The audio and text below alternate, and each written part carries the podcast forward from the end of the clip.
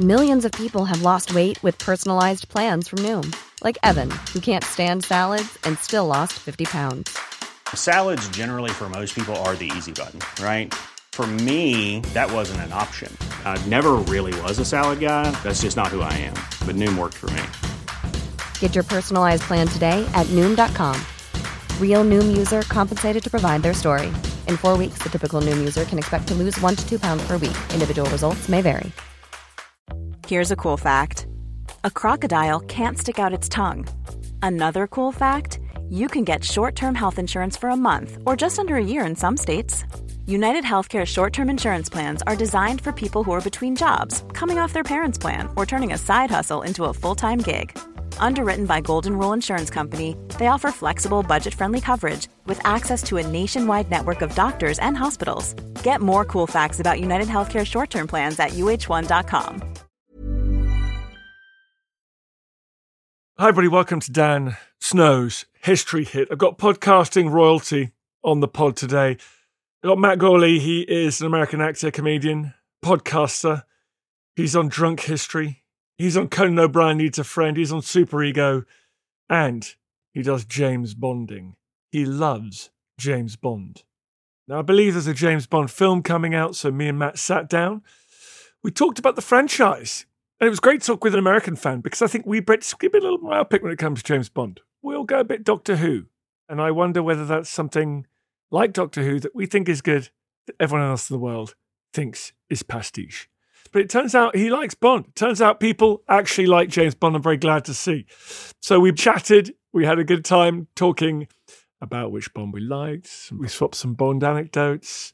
I shared some embarrassing truths about Bond and me and how there isn't really a Bond and me to talk about. You'll see. If you wish to go to watch history programs in a safe place for super history fans, a place where there are no aliens, there are no sharks. Well, there's a few sharks, but they are appropriate to the history, like when it comes to USS Indianapolis. Then you've got to go and check out History Hit TV. It's like Netflix for history. We've got hundreds of history documentaries on there. We've got these podcasts without the ads. You're going to love it over there. It's a place where you can indulge your love of history. Go to historyhit.tv, wherever you are in the world. This works in Tonga. It works in Alaska. It works everywhere in between, pretty much. So head over to historyhit.tv. You get 30 days free if you sign up today. Go and check it out. We had our biggest week ever last week of new members. So welcome, all of you. It's great to have you on the team. In the meantime, everybody, here's the very brilliant Matt Gourley. Enjoy. Matt, thanks very much for coming on the pod. It's my pleasure. Thank you for having me. I'm surprised and excited because I've always had this little niggling concern that James Bond is an obsession like Doctor Who of us weirdos in the UK. And people say it's like a global brand. We're like, yeah, but is it? Like, is it just a weird cosplay British imperial decline thing? But here you are, a bona fide American, and you're into Bond. No, I can tell you that your empire still has reach, and this export is a potent product over here, at least in the United States. And why is that? Like, is it the recent franchise? Is it the kind of golden age, Connery, Moore? Like, what's going on here? I think the entire run. I really think that, for better or for worse, for Americans, it distills down what we admire about England in particular, in the UK. And I mean, for me, I probably am a kind of Anglophile, and I just love this other world that's so adjacent to us, but from our perspective, I think a little more sophisticated, to be sure. Tell me, like, the history of the movies, if you like. Was it a hit straight away? Was this always a big deal, or was there a turning point? Yeah, and I think that's why the franchise is so significant, especially by the time Thunderball came around. They always talk about Jaws as the first blockbuster, but really Thunderball was the first global success, and it was huge over here, and so was Goldfinger and everything. But by the time Thunderball, the fourth film, came out, the ball was rolling, no pun intended. And from then on out, it was an event, and it was only something you could see in cinema. And then we had this phenomenon over here, I think probably in the 70s is when it started, the ABC Sunday night movie, and they often featured the Bond films, and that was appointment television. Like Wizard of Oz was on once a year, but then when a Bond movie was on, pre-VHS, you had to sit down and watch. And, you know, it was often something where kids sat down with their dads, and it was kind of the legacy was passed on from Connery to my era, the Moore era. I remember that. I remember those days. Let's talk about Sean Connery first. Like, how did he make that role his own? How did he shape Bond? I think he did exactly that. And it was something probably people weren't expecting because he was a virtual unknown at the time. And there was rumblings of Cary Grant taking the role first, but he didn't want to do a sequel. So they knew already that they wanted to do numerous installments of this franchise. So they found Connery, who was, I think, a bodybuilder at the time. And the producers, Cubby Broccoli and Saltzman, weren't sure, but both of their wives assured them that, no, this man that moves like a panther is the right choice. And he just kind of has that dark, aloof mystery, like she said, like a panther. Like, she'd just as soon kill you as leave you alone, and you don't know what it is. And I think that mystery was attractive. Well, he wore a hairpiece, though. So, you know, it was a little manufactured. But yeah, that's right. Yeah. Well, first of all, I'm going to ask you the question that obviously you are sick of answering, but favorite Bond? I think it's Daniel Craig. Get out of here. No, and don't get me wrong. I understand why Connery's the first and the best in many ways. But I think what Daniel Craig has done is he's been able to synthesize everything into this modern version. The franchise was on the verge of dying out, and he reinvigorated it. And I just love that he just brought depth and three dimensions that I think a lot of the actors really didn't have before. As much as I love them all, and believe me, I love Roger Moore too, because like I said, I grew up in that era, and as campy as that stuff is, I tend to like the crazy and the great Bonds, and it's the middle of the road ones that are a little tougher to watch for me. I mean, boring is the biggest sin you can have in a James Bond movie. So go bad or go good, but do either.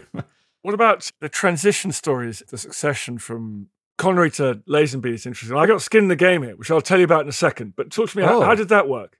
Well, it was just a matter of George Lazenby, as he tells it, kind of barging his way into the auditions. He didn't even have an audition, and he just kind of by sheer force of will, and if you've heard that man speak, you can believe it, he made that happen. He was an Australian model. He wasn't even an actor, and he just kind of lived and breathed the part. He went to Connery's tailor. He got the haircut that Connery got and came in and just made it happen. But by the time he got that role, his manager had convinced him that Easy Rider and the counterculture was in and Bond was out. And he turned down the next one, even though it wasn't a big hit at the time. But lately, it's been really looked at in a different perspective, and his movie is revered now. I love that movie. I think it's one of the best. Yeah, I do too.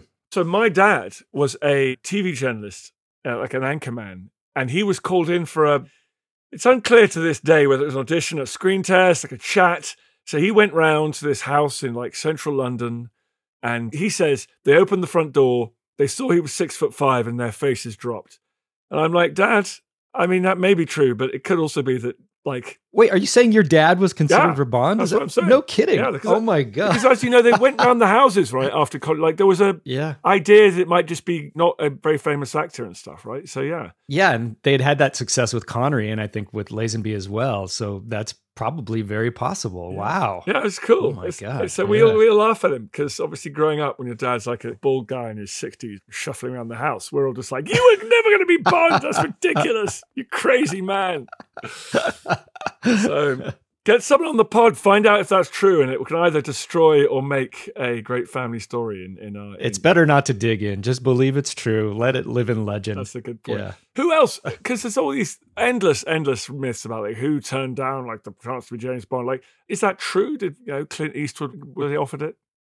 It's hard to say. There's all kinds of rumors. I think less than they turned it down or they were offered it. It was more about who was being considered. You know, Burt Reynolds was, I think, being considered, especially in the 70s when American muscle cars and that kind of machismo was big.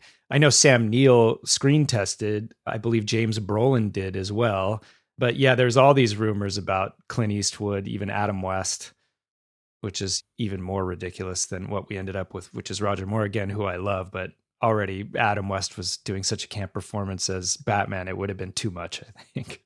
Yeah, that's crazy. Yeah. Okay, so Roger Moore, the name you can hardly believe, did he, was it regarded as a departure at the time? Was he what total machismo studs looked like in the 70s? What was the reception at the time?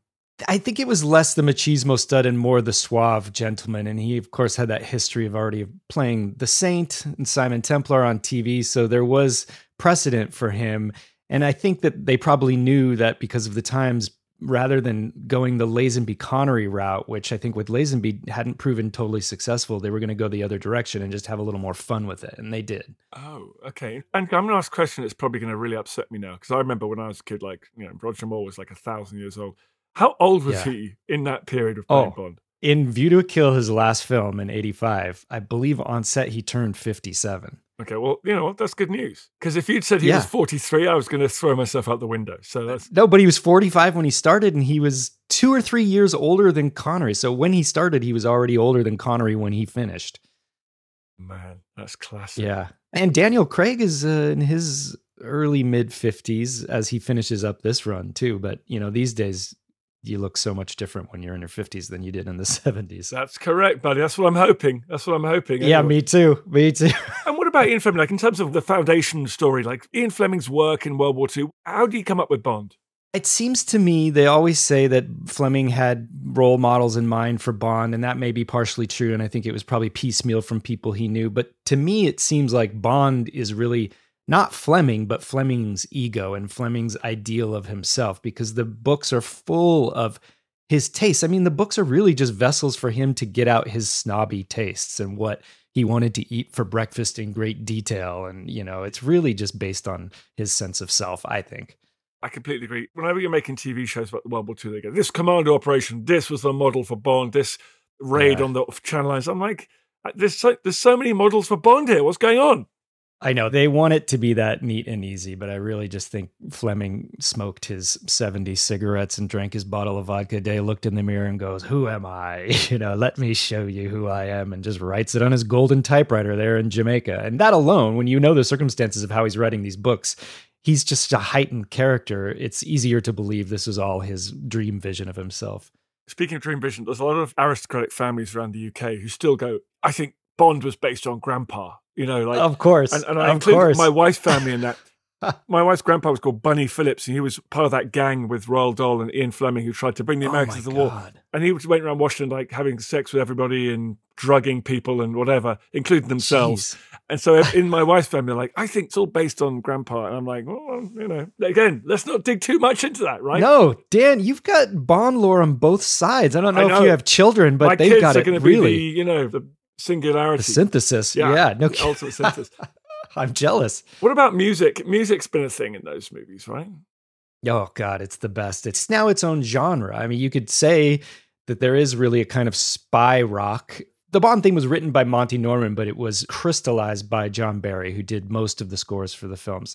And that style of music, that cool, reverby guitar, it just can't be beat. Even when they take diversions, you know, Madonna's theme for Die Another Day was kind of not received well. It's more of a techno song. And then there's an easy listening couple of songs for Roger Moore's era, which, again, I love them, but they're not entirely in place, but somehow they all work. If you just get that E minor descending note chord in there somewhere, you know it's Bond.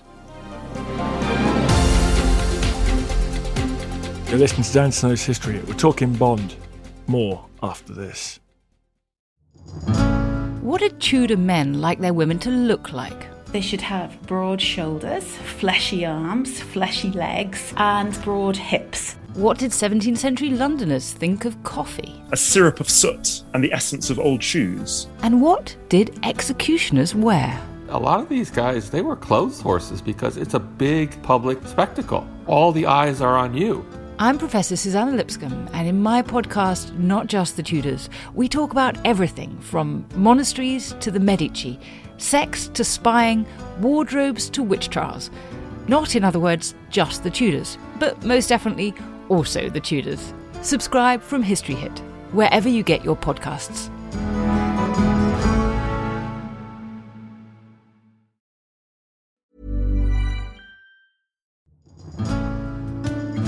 I'm Professor Susanna Lipscomb, and on Not Just the Tudors from History Hit, I'm looking for answers to the big questions about every aspect of life in the early modern period.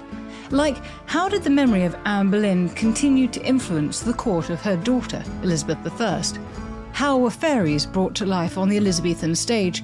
And how did the arrival of male-only doctors threaten the lives of women? In other words, not just the Tudors, but most definitely also the Tudors. Twice a week, every week. Subscribe now and follow me on Not Just the Tudors from History Hit, wherever you get your podcasts. Here's a cool fact. A crocodile can't stick out its tongue. Another cool fact, you can get short-term health insurance for a month or just under a year in some states. UnitedHealthcare short-term insurance plans are designed for people who are between jobs, coming off their parents' plan, or turning a side hustle into a full-time gig. Underwritten by Golden Rule Insurance Company, they offer flexible, budget-friendly coverage with access to a nationwide network of doctors and hospitals.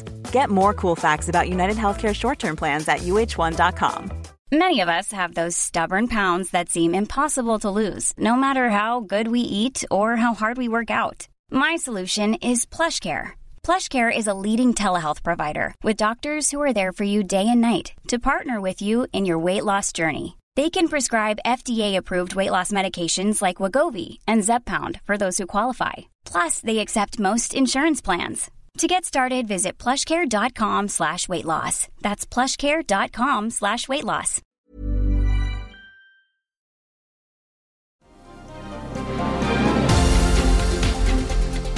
I'm always fascinated now when you go back and look at them. I mean, the movies, they're all over the park, right? Because there's the Live and Let Die, which is like a movie of its time, like the blaxploitation vibe. Then there's the Moonraker, science fiction. They went all over the park. Was that deliberate? I think it was at some point. They had invented a spy action genre and then I guess just ran out of enough runway that they had to keep borrowing from other places. And then it's weird how the whole thing is turned in on itself.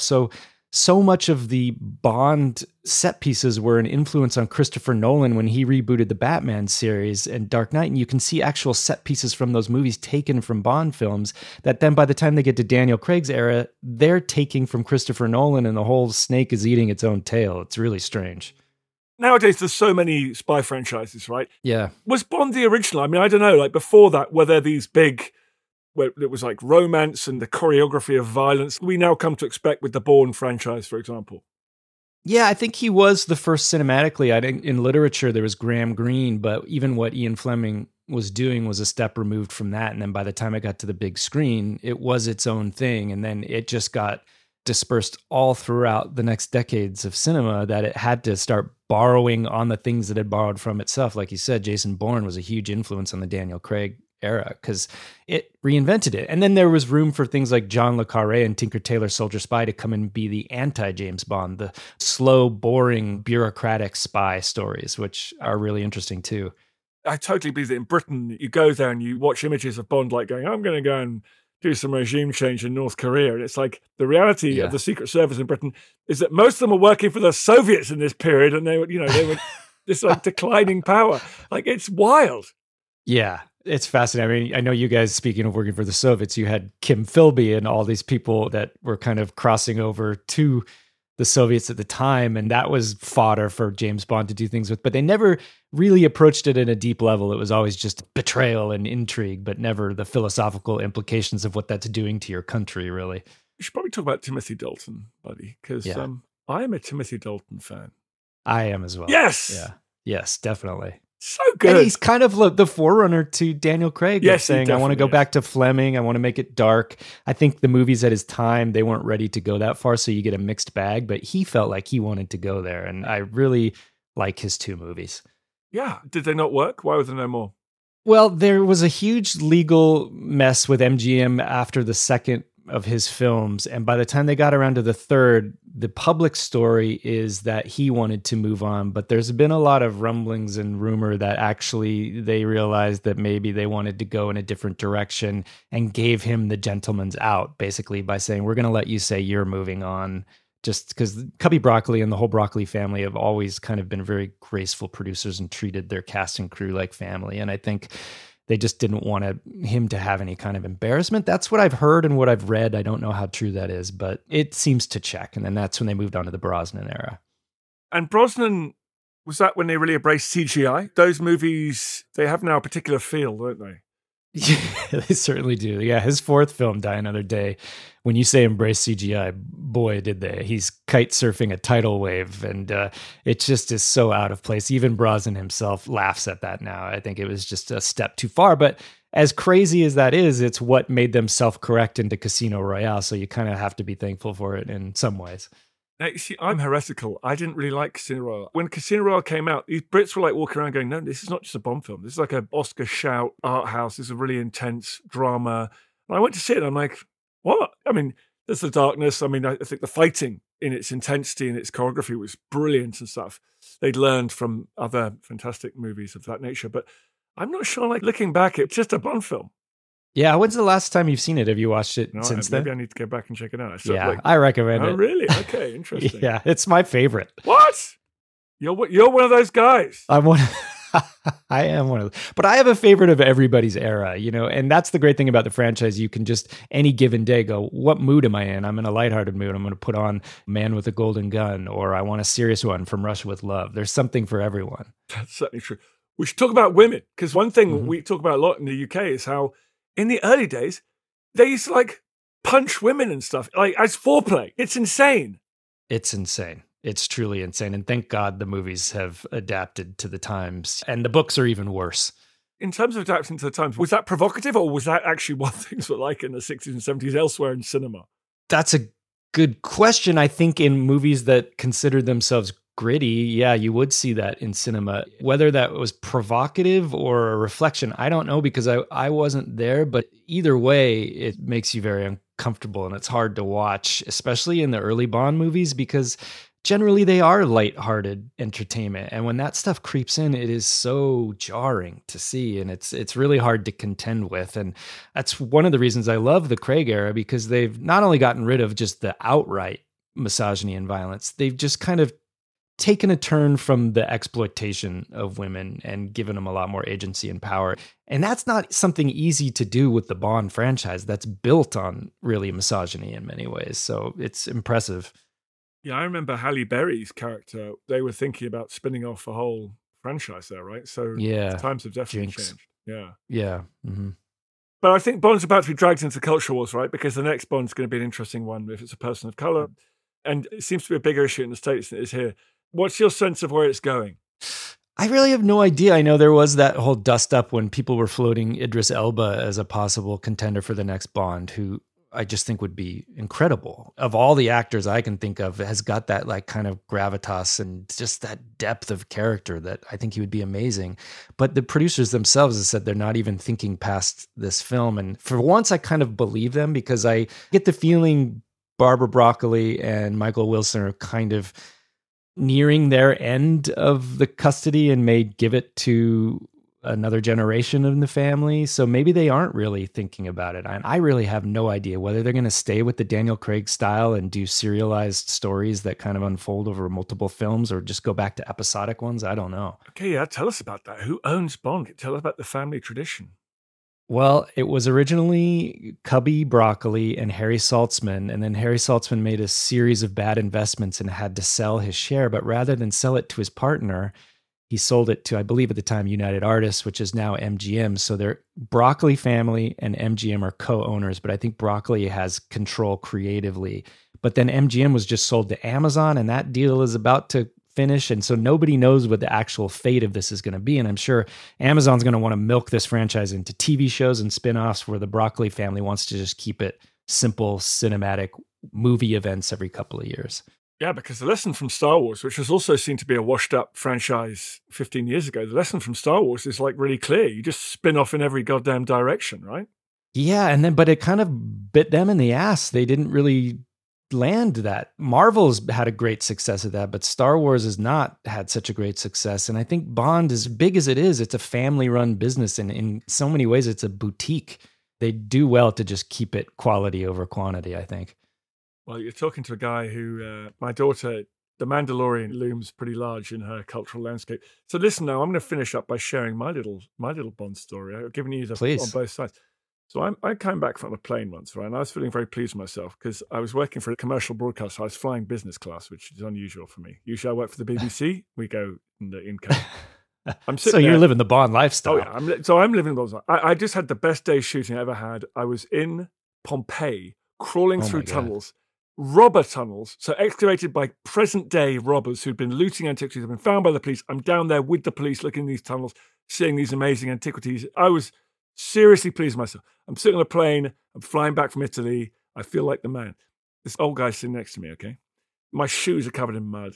And I'm like, I'm kind of busy here because I'm kind of a big deal. He goes, oh, you know, what have you been, your shoes are covered, what have you been doing? I go, actually, I've been doing some filming. So, you know. And he goes, oh, I've been doing some filming too. I was like, oh, okay, well, that's nice. Whatever, honestly. And I go, what have you been filming? And he goes, I'm filming the new Bond film. And I was like, what?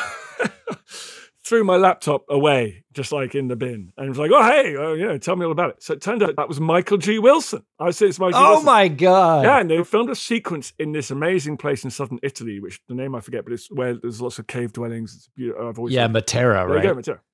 And so then I'm chatting away and we're talking about Bond. I tell him my family story about Bond. And you know what? At the end of that flight, do you know what he did? What? Absolutely nothing. Got out of his seat and walked off and never saw him again.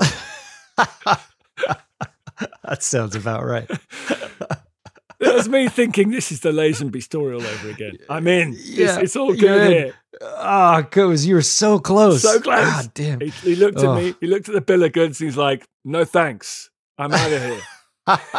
He started with your muddy shoes and there was a real prospect. I know, and then as he scanned up. Listen, I've got to accept the fact that I, like my dad, I just didn't have what it took. Yeah. I've long since reconciled with the fact that I'm not a Bond. I'm more of a Q, and that's okay. And I'm aging into an M, so it's just all right. As you know, don't do yourself down. For you listening on audio, I'm looking at Matt, and I can tell that isn't true. He's being very modest. Have you seen the new movie yet? Do you get privileged access? No. Well, I have a ticket to the premiere on the 28th of September, but my wife is due with our first child on the 27th, so it's not looking good. Wow. For the baby. I mean, I'm not going to be at the birth. I'm just kidding, but no, of course I will. So I don't know when I'll see the movie. If the baby's late and my wife feels comfortable, maybe, but I don't know that I will. So it'll probably be well after the baby's born. And that's just the way cookie crumbles. That's how it goes, man. Yeah, we've all got those stories. Listen, Matt, tell everyone how they can listen to your brilliant podcast. James Bonding is available anywhere podcasts are found, and we haven't recorded in a long time, but we will be in the next couple of days. So there will be a new episode about the upcoming No Time to Die. And at some point, whenever I can get away from the baby, we'll do an episode about the film in the month of October sometime. So there will be new stuff very shortly. Amazing. Thanks so much, Matt. That was great. Thanks, Dan.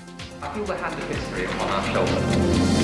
All this tradition of ours, our school history, our songs, this part of the history of our country, all were gone and finished. Thanks, folks. You've reached the end of another episode. Hope you're still awake. Appreciate your loyalty, sticking through to the end. If you fancied doing us a favor here at History Hit, I would be incredibly grateful if you would go and wherever you get these pods, give it a little rating, 5 stars or its equivalent. A review would be great. Please head over there and do that. It really does make a huge difference. It's one of the funny things the algorithm loves to take into account. So please head over there and do that. Really, really appreciate it. Thank you for listening to this episode of Dan Snow's History Hit. Please follow this show wherever you get your podcasts. It really helps us and you'll be doing us a big favour. Don't forget you can also listen to all of these podcasts ad-free and watch hundreds of TV documentaries when you subscribe at historyhit.com/subscribe. As a special gift, you can also get your first 3 months for just £1 a month when you use code DANSNOW at checkout.